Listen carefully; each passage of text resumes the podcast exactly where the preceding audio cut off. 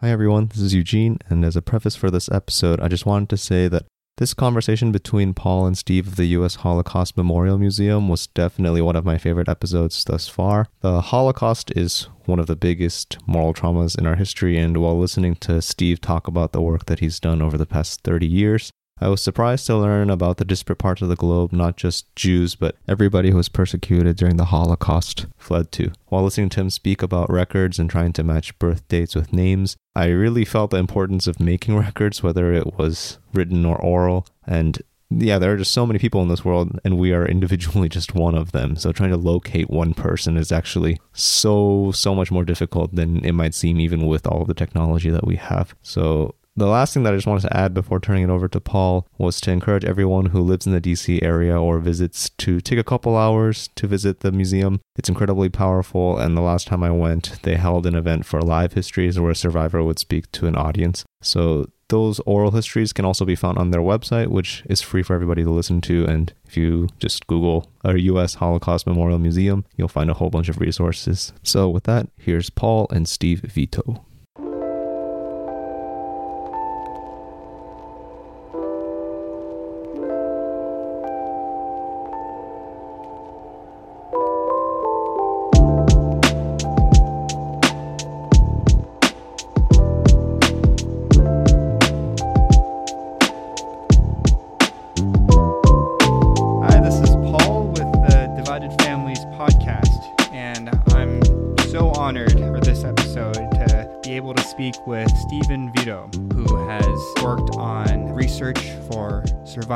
Victims at the United States Holocaust Memorial Museum in Washington, D.C. Steve, thank you so much for taking the time to do this. Thank you for asking me, Paul. So, we often like to start our podcast with how you came to care so deeply about this work on family separation and reunions. So, could you just give a brief introduction about what you do at the United States Holocaust Memorial Museum? Absolutely. Thanks for the question, Paul. So, my job is to research documents and information on the individuals uh, during the Holocaust. And this is in response to questions I get from all sorts of people, mostly family members. How I came to this, as you mentioned, I started here 30 years ago, even before the museum was open. And a big question we all had, the founding staff, was, you know, A, would anybody come to the museum once we open? And of course, B is what kinds of uh, questions uh, would we get? And I started off working in the library, building our library collection and providing reference. But it soon became clear after we opened in April of 1993 that the primary question we were getting in the library was not about history or education or things like that. It was people asking about their own family stories. If it was a survivor coming,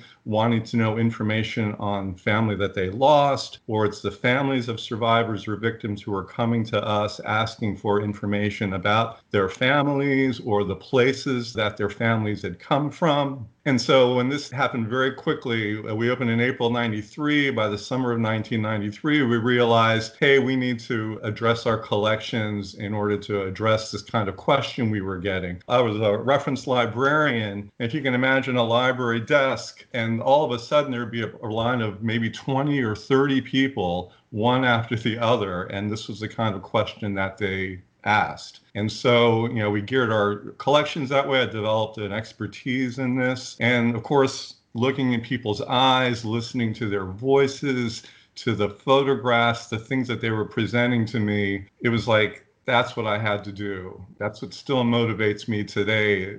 A, lot of stories and heartache, but it's mostly looking to the eyes of the people asking me, their voices, the responses that they give me is still the motivating factor.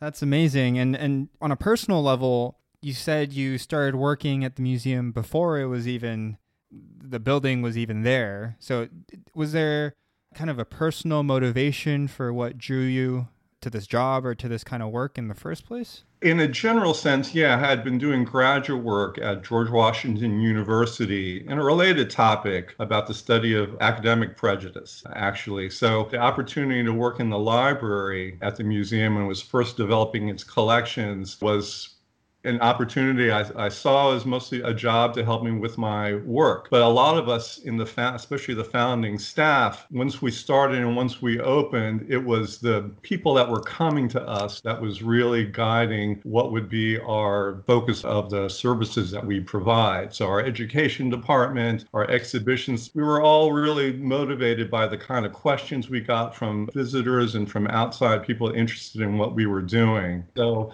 even though I started off building a library collection and services, like a lot of us, it was a response to the incredible uh, response we were getting from visitors and people who contacted us that really guided us to this sort of thing. And it's the same thing with me.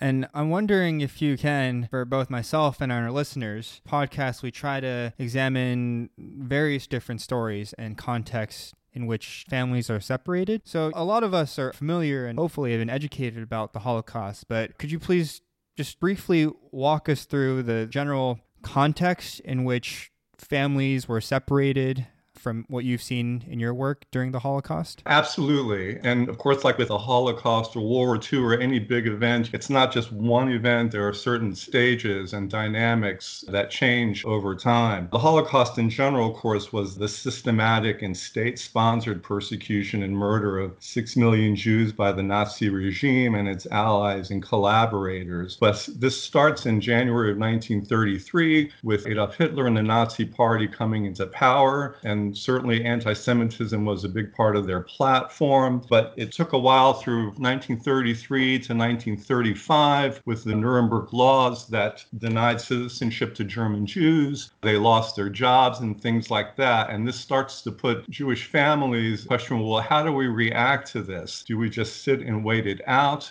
Uh, some people's families did that but some started saying, no, we need to leave, we need to get out of this situation. And of course, a lot of the families had been there for you know 100 years have built germany so many were reluctant to leave. But after 1938 things start to ratchet up uh, a little bit more. It moves from a policy of excluding jews from german society and culture and politics to really actively trying to expulsion of the jewish community. So things like kristallnacht in november of 1938 where jewish businesses were destroyed, buildings were destroyed, tens of thousands of Jews were rounded up and sent to prisons and camps for sometimes weeks, sometimes months, and return again as a sense of trying to get people a sense that they're not wanted in this community. And so, again, these families are faced with this issue what do we do? We lost our business. We're not able to practice our jobs as lawyers or doctors. They're arresting us. And again, many, many want to leave during this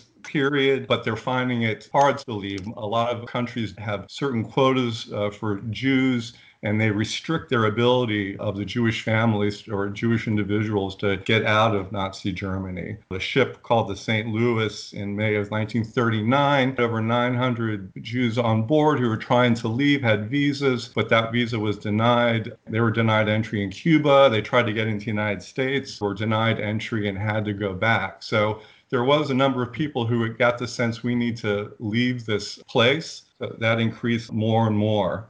Finally, when the war starts in September of 1939, the territory controlled by the Nazis expands greatly, and the number of Jewish families that they are over expands exponentially. And so, again, more and more Jewish families are faced with the idea of what do we do? Do we stay and wait this out? Do we deal with it? Or do we leave? It's never one in every family. Not everyone has the same idea. Some were against leaving. Children did not want to leave their parents. Parents did not want to leave their families.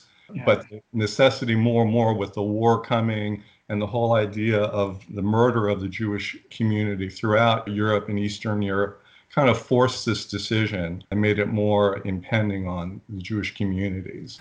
And I'm wondering if you could you know, I, I think just the scale and yeah, j- just the sheer scale and, and numbers of the Holocaust is just astounding to a lot of people, including myself. But I wonder if you could help illustrate that with a story or two Oh, sure. Uh, in my work, I've been honored to be a, a, part of so many family stories, and they really embrace me as a person for doing the research on, on, their family. As you can imagine, it's the reunion of two living survivors or family members was rare and is, of course, getting rarer and rarer. I did have the opportunity once to deal with the daughter of a survivor. The survivor lived in Australia. The family was in Australia. She came to the United States, came to us looking for information on her mother, who was from Poland born in Germany, but the persecution experience happened in Poland. And she was looking for documents and information on her mother. Mother was a survivor, so she knew things, but to see documents on her mother was really important. So she calls her mother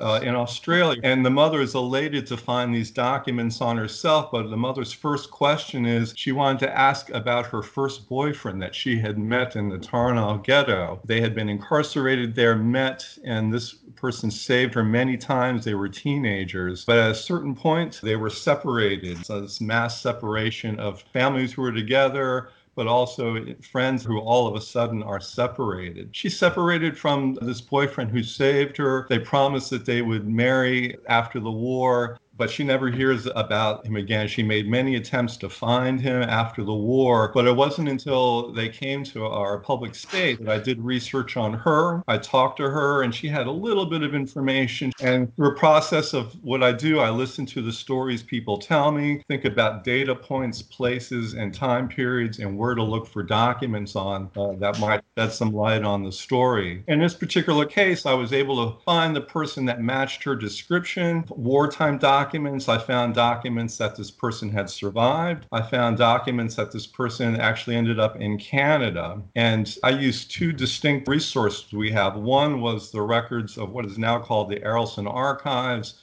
documents on that, but we also have a survivors registry at our museum where survivors provided information to us. So I found the person that she was talking about, and I found current information. He was registered with us. And so she was living in Australia, the survivor. He was living in Canada. And they were never able to meet physically because they were too old, but they did what we're doing now. They did a Skype meeting. They had letters, they exchanged packages after over 65 years. She told me that the first time that his saw saw her over Skype, he says, your eyes are still as beautiful as that what I remember 65 years ago. That's like something out of a Hollywood movie. Right, and that's uh, that had reverberations for all of their families. Uh, that's what you would call a happy reunion story, but more often than not, instead of two people meeting, what we do is we reunite people with information. Uh, they lost track of two people, people are separated. And the main thing is being able to provide people with information on what happened. And you mentioned the case of a father and son. This is a case of the, the son of a survivor asking me for information on his father, which I was able to find, and they were very happy to, about that. But for his father, the survivor had always wondered about what happened to his his father and his family. They were separated early. And this is also an example of a great thing our museum does. So this survivor survived the war, and I had letters that this survivor was asking about his father and family since 1945. I had letters from the summer of 1945 through the 50s and 60s, 70s, always asking for information on his family, especially his father. And he always got the response there's no information, no documentation. But I was able to find uh, documentation on this survivor's father. And I was able to not only get documentation, but find out that his father had actually survived the war the survivor I dealt with was living in Israel. And sadly, I found that the survivor's father, after the war, had also gone to Israel. And after research, we were able to find out that the two, the father and son, survived and were living not more than 10 miles away from each other in Israel, but had never hooked up, had never made that connection. But being able to provide that information to the survivor and his family that his father had survived is very difficult to deal with that they were that close together geographically.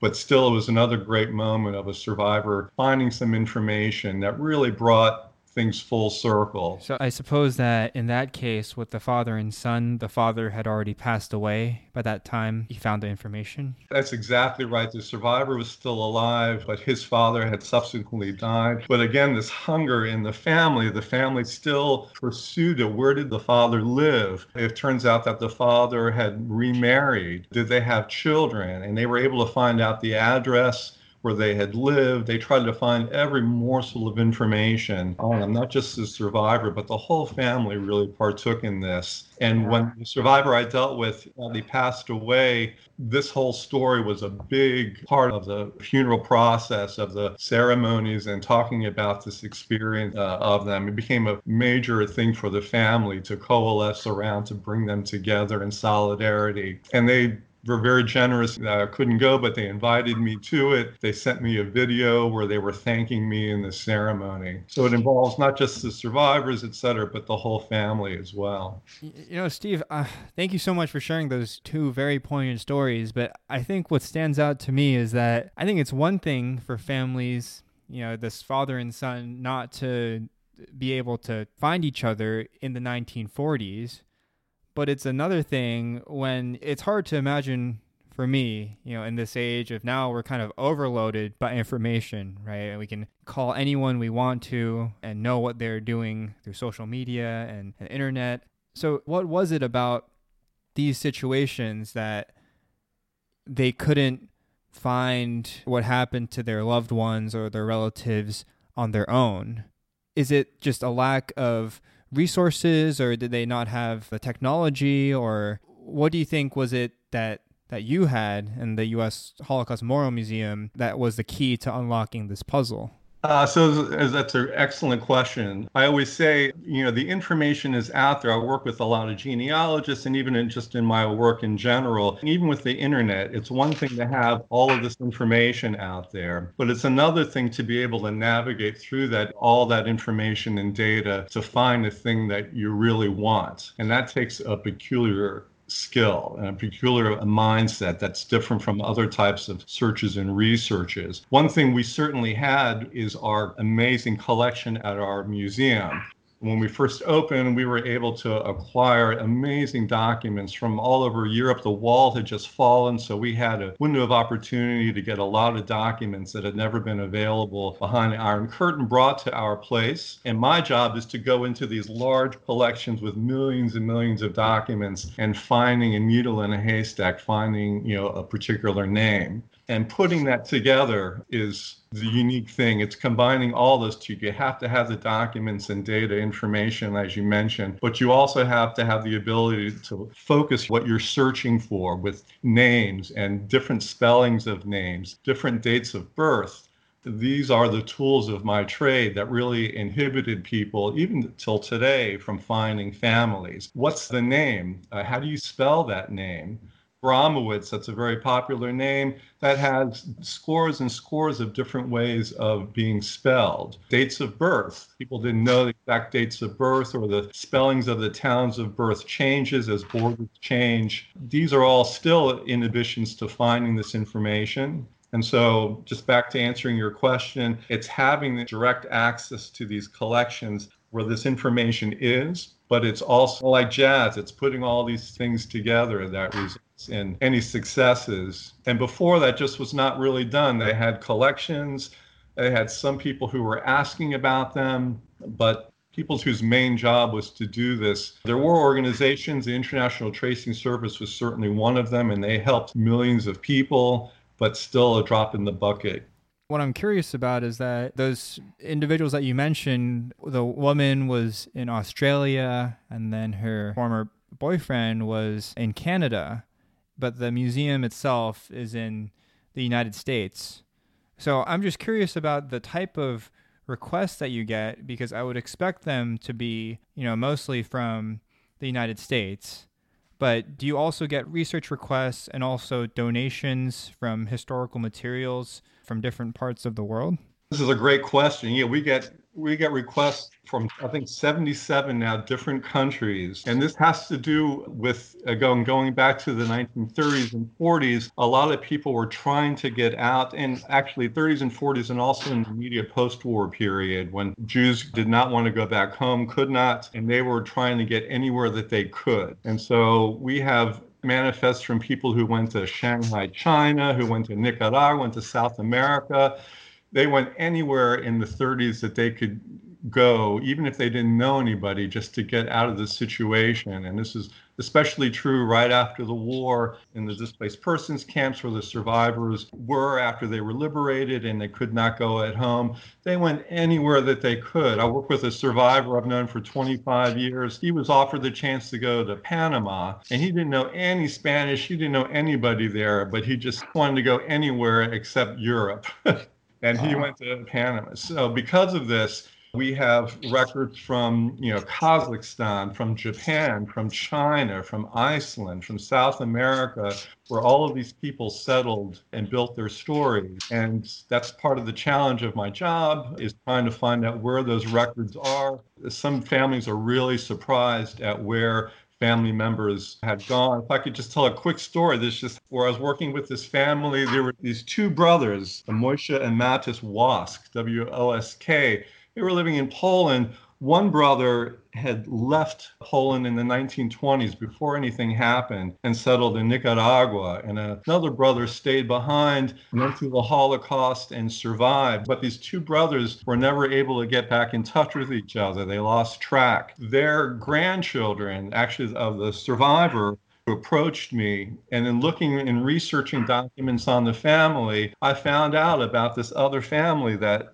they had that was living in Nicaragua. So they didn't know anything about this family. And as they sent me a beautiful video uh, just last week of this amazing reunion of this family, the family came from California, from Canada, from Nicaragua. Uh, another one was in Chile because they had gone all these different places, but they were all came together for this reunion. And it was these documents that I was able to find that showed where people went all over the world every continent, almost every country, some sort of document on Jews who were forced to flee and who set up lives in these different places unbeknownst to other parts of the family. That's just like a reflection of the Jewish diaspora and, it, and its history in some ways. And I, I mean, I should mention the focus of the Holocaust is certainly on the persecution of Jews that were the primary target. But our collections are not just of Jews. Actually, the majority of our records are of non Jews who suffered a different level of persecution, but still persecution, dislocation, arrest, deportation, and things like that. So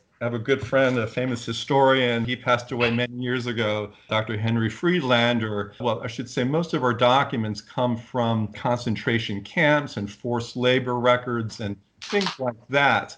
But uh, Dr. Henry Friedlander always says, you know, most Jews never made it to the camps. They were killed where they were.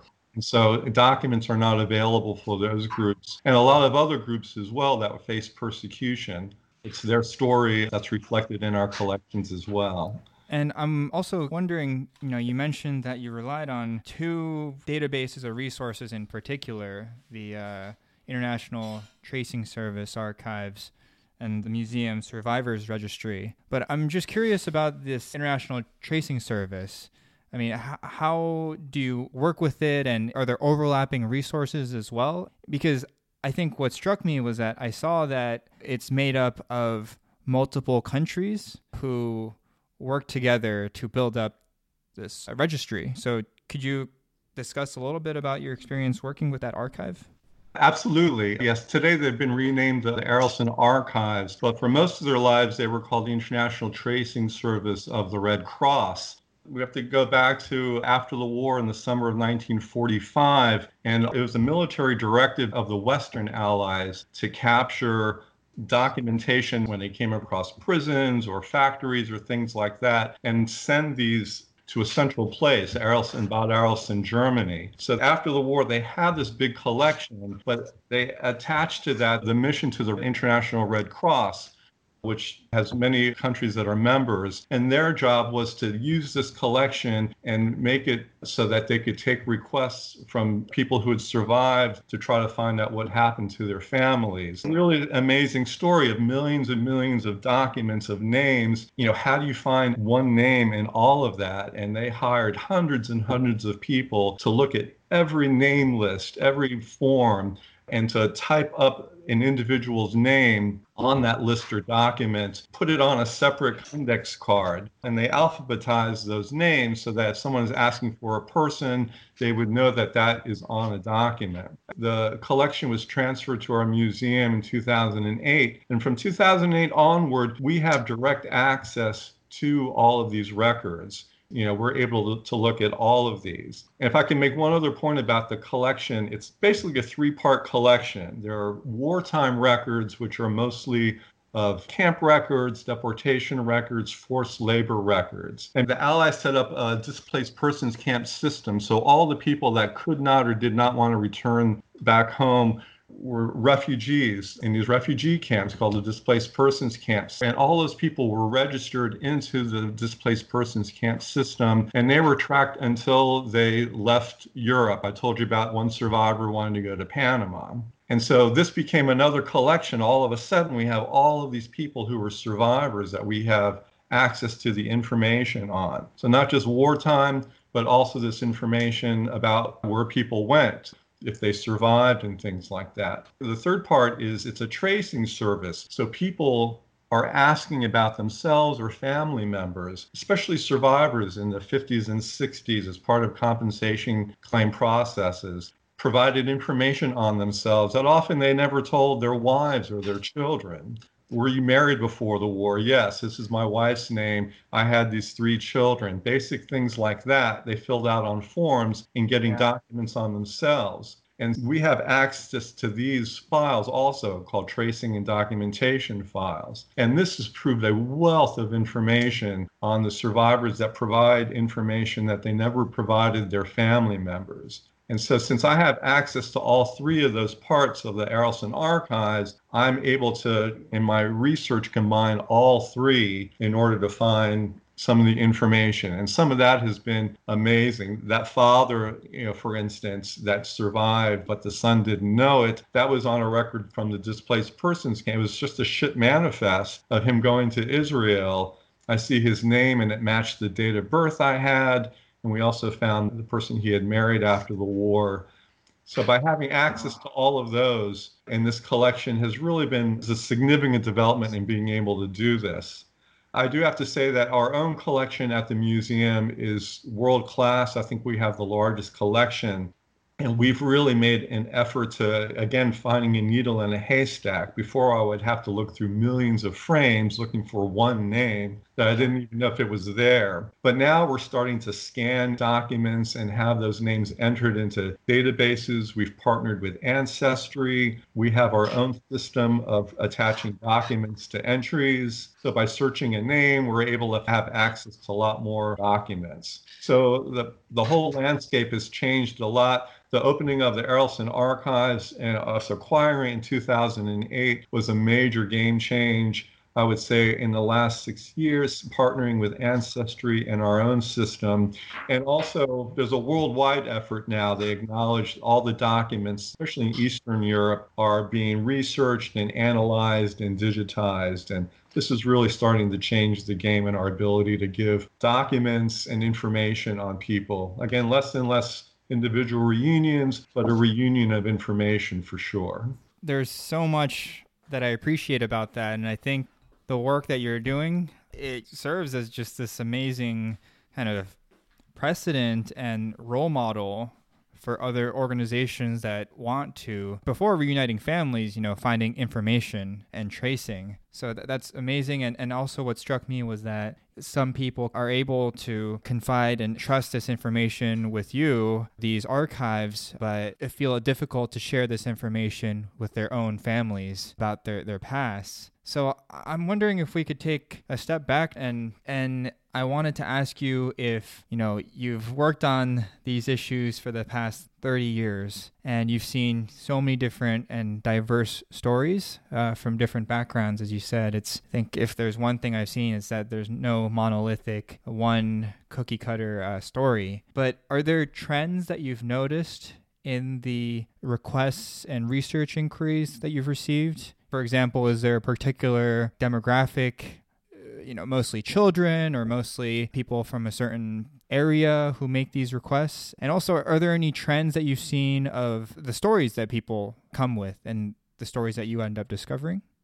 There are. As you can imagine, the first demographic change is obvious. Earlier on, it was survivors themselves that were coming to us, coming to me, uh, and asking for information on themselves and on their families. Also, uh, in the museum, I mean, my boss is the head librarian was a survivor, and so that's the first thing is that survivors were coming to us with their own stories and their own families. Of course, as time goes on, it's going to be more their their children and grandchildren who are asking about their parents and grandparents and things like that. This is just a you know natural chronological progression. But a parallel development in that we found is that many survivors, maybe even most survivors, did not want to talk about what they had gone through, especially with their families. Some did, and some spoke and told everything and spoke to schools, but I would say most did not. And it's a function of aging survivors that later on in life they certainly became curious or were able to focus more more on these questions than they had before. And in many yeah. cases, this either starts the survivors or starts the children or grandchildren asking this kind of question. So that'd be the natural progression. Survivors at first, children, and I've been really impressed with the grandchildren and great grandchildren. The passion with which they're trying to honor their families' legacies and their stories they collect oral histories or they collect data. They create websites on their families.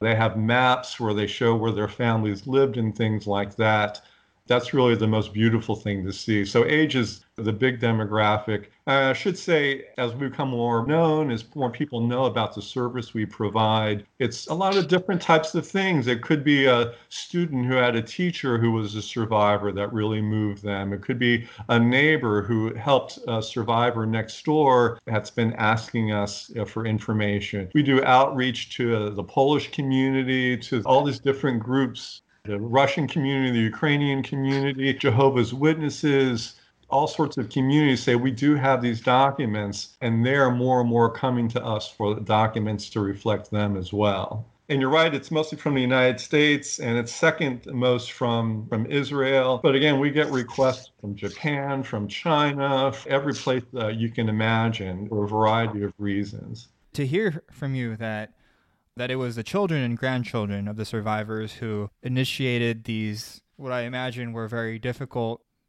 conversations about these scars. That is touching and inspiring because I feel like a lot of families they have a lot of divisions between generations. Grandparents don't talk to their grandchildren. Parents don't talk to their children about these kinds of personal issues. So my last question is I don't know the exact numbers, but it seems to me that just based on how many years have passed since the end of World War II, most of these first hand survivors have either passed away or imagined they're at the twilight of their lives. They, they must be very elderly.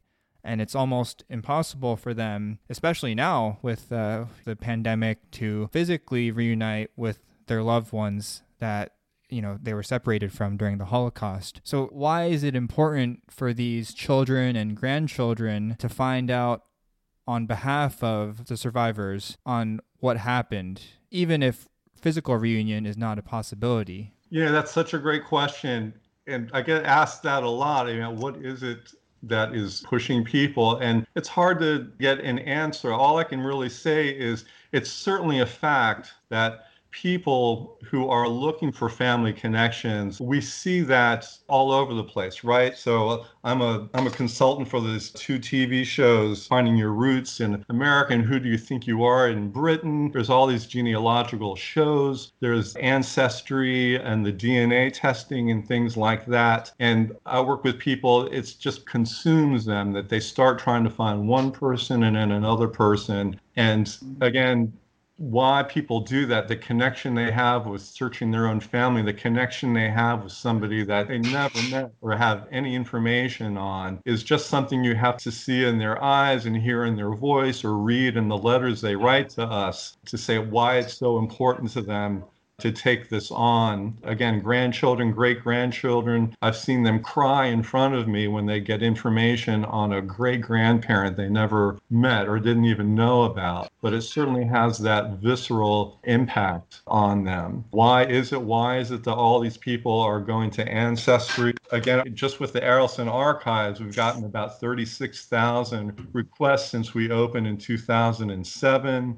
we started a program where we provide documents uh, delivery through our websites. We get 5,400 requests every month for these documents, and we've been doing this for about three years. So it's just the case that people have this enormous thirst and hunger for this information, and they're drawn to it. And once they're in it, it is just something that draws them. A quick personal story. I have I know this feeling in my own family. I, I was born in Italy but came to America when I was very young. And for a variety of reasons, I was cut off from this family that was still in Italy. But I undertook my own search for my family members in Italy. And this is just in the last couple of years. And I did find people and went over there and it's just this feeling of meeting my uncles and cousins and things like people I had not known about or met before, but meeting them, the hugs and the kissing and the tears.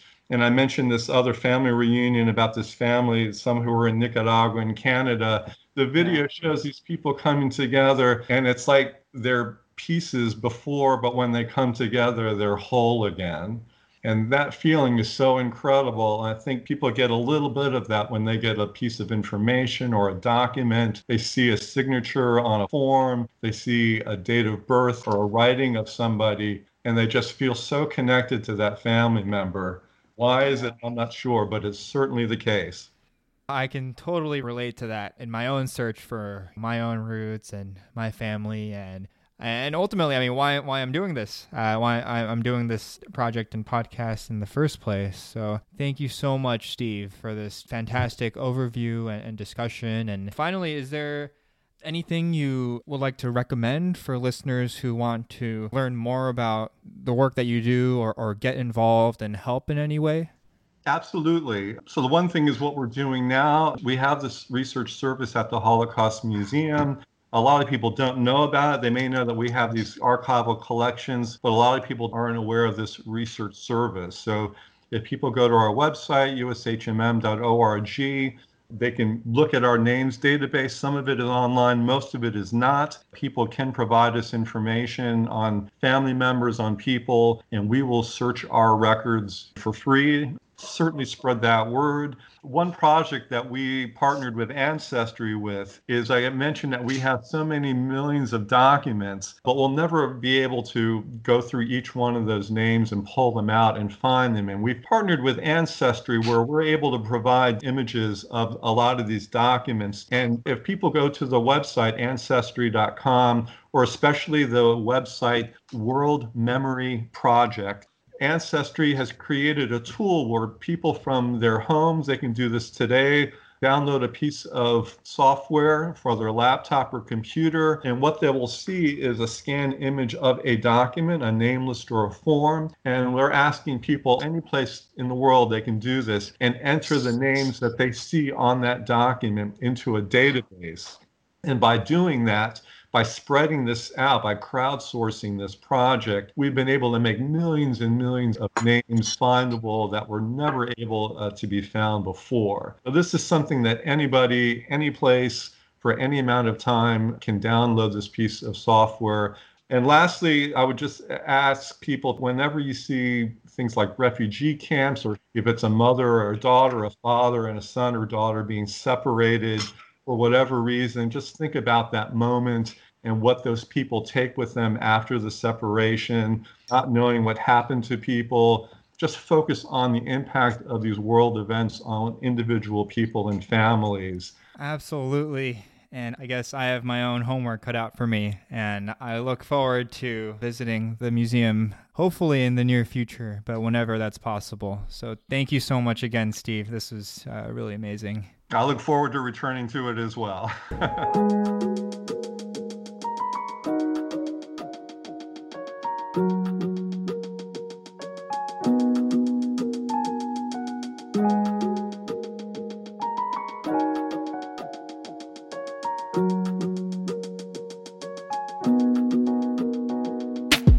So much for listening. And if you're interested in hearing more stories of family separation, please follow us on Instagram at Divided Families Podcast. If you enjoyed this episode, please rate us on Apple Podcasts and you can follow us on your preferred streaming platform. Thanks as always to Flannel Albert for the music and see you next time.